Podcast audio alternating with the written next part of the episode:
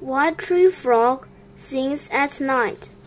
The tiny golden tree frog likes to sing at night. Its bright little song can be heard on warm, damp summer nights. It is as much as a part of darkness as are the stars in the sky. Long ago, though, little tree frogs chirp, chirp, chirp was only heard during the day. It was not at all welcomed by the other animals that lived in the pond. Who told Tree Frog that he could sing all day? Majestic Gray Heron would moan. That racket ruffled my feathers. Tree Frog, please stop that noise immediately. Would someone tell Tree Frog to take a nap? wailed Dragonfly. That croak of his is enough to make me fly away and find a new home. Why should I budge from the pond? Dragonfly flew to the far side of the water to get away from the sound, his wings twitching. There's no peace on the pond with Tree Frog making his terrible noise, said Duck. Even the other frogs go scampered go scampering away when they heard him. Whoever told Tree Frog that he could sing has made a grave mistake.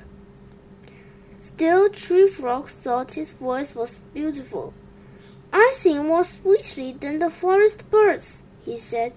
My song is simply beautiful, and my songs are fit for kings and queens. I'm the envy of everyone, bragged Tree Frog.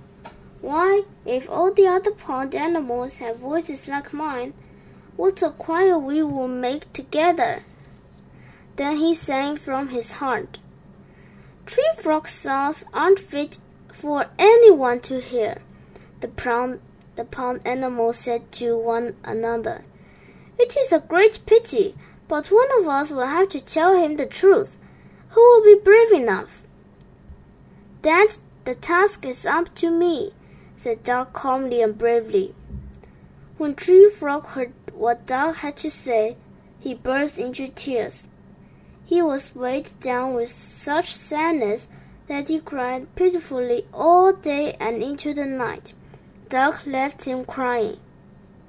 It was Moon who later made the sad discovery of poor Tree Frog sobbing and took pity on him. What's the matter, Tree Frog? Moon asked kindly. The tree frog peered up at Moon.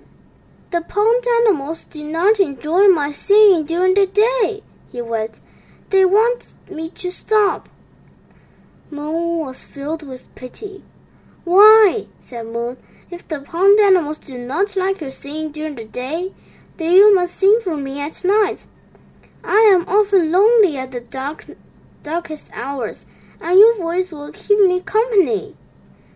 Tree Frog was overcome with joy. That is why now, while the pond animal sleeps soundly, he sings the entire night long. His singing is so soft that it does not wake anyone. Thanks to Moon, every night Tree Frog performs his songs on a silver stage. The end.